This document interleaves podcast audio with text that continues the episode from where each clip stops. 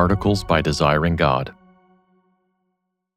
Midlife Clarity Five Proverbs for Men in Crisis. Written and read by David Mathis. I haven't yet been through midlife, but now I seem to be at it, or at least approaching it, depending on how you define midlife. Some get as specific and early as age 41 and a half. Others define midlife as a broad range beginning around age 45 and even dragging on as late as 65. While my little bit of research indicates that it's a minority of men who report something like a midlife crisis, I can imagine, standing here at age 41, looking around, why it can be so difficult. Without even considering what psychological and neurological components might be involved at this juncture in a man's life swirl of complex factors. John Piper has written about the tumults he faced at midlife, a season that lasted several years, and was most acutely confusing and difficult in his 41st year. Writing more than 30 years later, Piper says, that was a very hard season of life, and the record of it in my journals is to this day painful to read.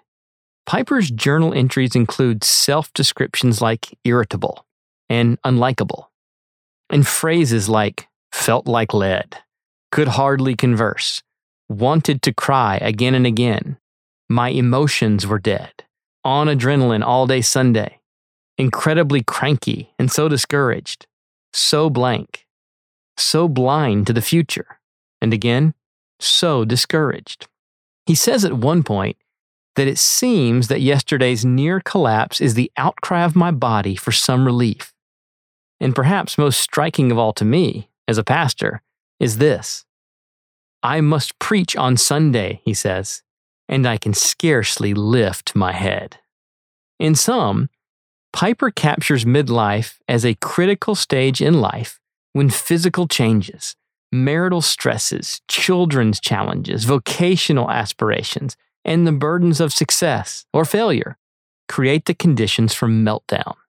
This perilous confluence of forces leads to a shuddering reassessment of life and the desire to be somewhere else. Facing finitude and failures. One definition of midlife crisis centers on a man's growing awareness of his finitude and his failures a psychological crisis brought about by events that highlight a man's growing age, inevitable mortality, and possibly lack of accomplishments in life. One dear friend of mine, who has made it far past 41 and a half and is now closing in on 60, said to me recently about his journey through midlife The reality of your limitations, on most fronts, become clearer. We are often forced to face who we really are instead of who we imagine will be someday. Midlife is a phase where one's psychology, in terms of self understanding, has an opportunity to grow into one's theology. For it's a phase when one's functional theology is tested by the reality of mortality. With the ring of wisdom, that presents midlife not only as a trial to be endured, but an opportunity for Christian maturity, to grow into one's theology. With that in mind, I came across Proverbs 16 1 to 9 recently, and I found that this unit of ancient wisdom speaks to an aspect of the phenomenon that I'm hoping to steady myself for. Consider at least five layers it might offer to men approaching or in midlife trials. Number one, our actual life is from the Lord. Proverbs 16:1 the plans of the heart belong to man, but the answer of the tongue is from the Lord. I suspect one conscious reason midlife can be tough is the stubborn, immovable realities of life. As young men, two decades ago, so many doors seemed open. The possibilities seemed endless. It was easy to dream and even expect we might live out some, if not all, of those dreams. But midlife brings a bracing reality check. Far fewer doors are now open. Many of our secret and spoken dreams and aspirations now seem unrealistic or impossible.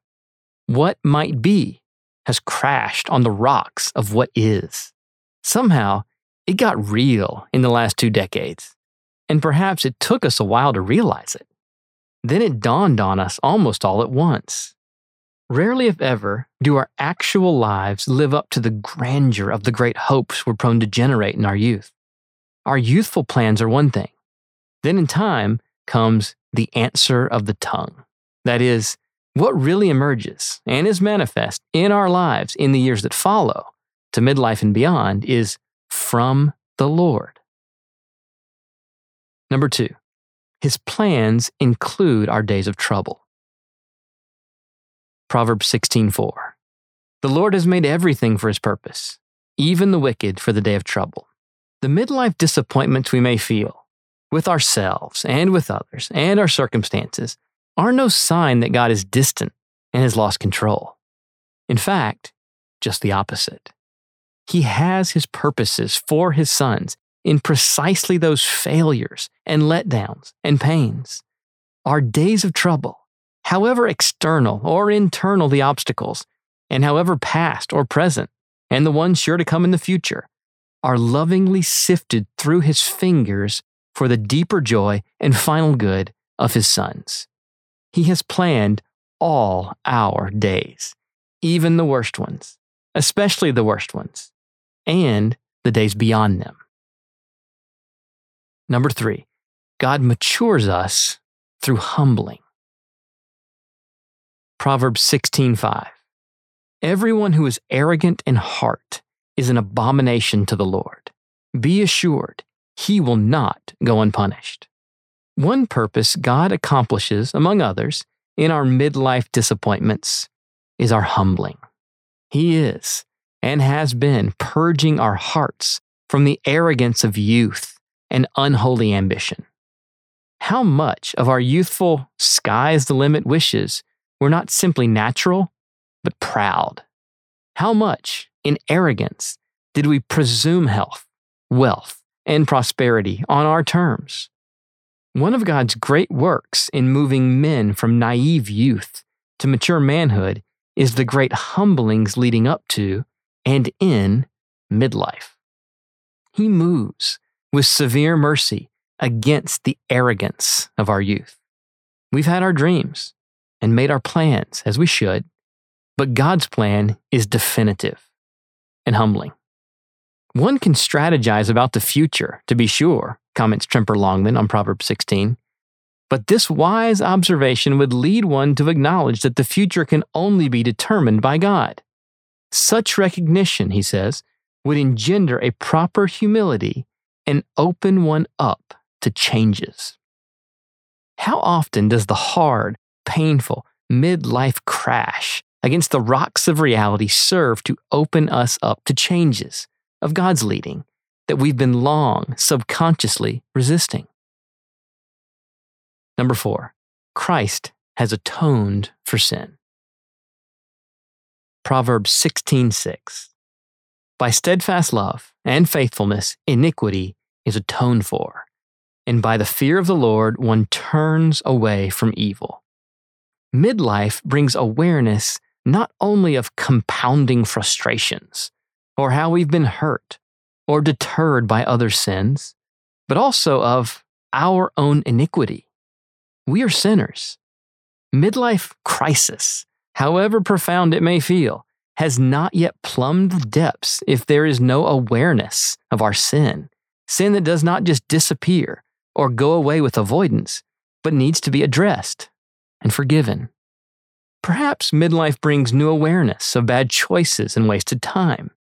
This crisis is an opportunity to acknowledge that and own it in the full confidence that God, in Christ, has made full provision for our sin. And by His Spirit, change is possible. We can pivot. And even if none of the presenting complexities seems to involve our own sin, how liberating to know that in Christ, our iniquity is atoned for and can fearlessly be mined for found, and confessed, leading to our turning away from evil. Number five, our lesser can be his better.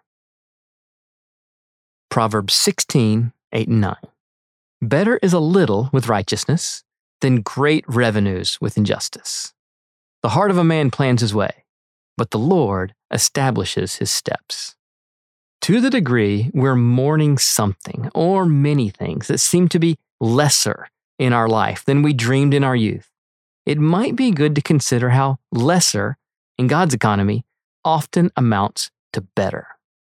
Midlife confronts us with the limits and errors of our own all too human ways of reckoning. What we have at our seeming halfway point may seem like so little compared to the great revenues we hoped. But what soul destroying revenues might we have been spared?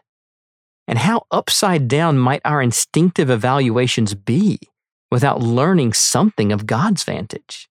And what might we and others discover to be true when our Father issues the last word? Verse 9 not only echoes verse 1, but also sums up verses 1 to 8 under the banner that Derek Kidner captures as God has not merely the last word, but the soundest. Yes, look to him now by faith and in patience for his last word and soundest word that is coming as you endure. Able and faithful. Humbling ourselves at midlife under God's mighty hand brings no promise of immediate relief. From beginning to end, the scriptures promise real rescue and exaltation to the one who genuinely humbles himself. But when? Peter says, at the proper time. That is, on God's timetable, not ours. Some may see only a few discouraging days. Others may struggle under debilitating weights for months or longer.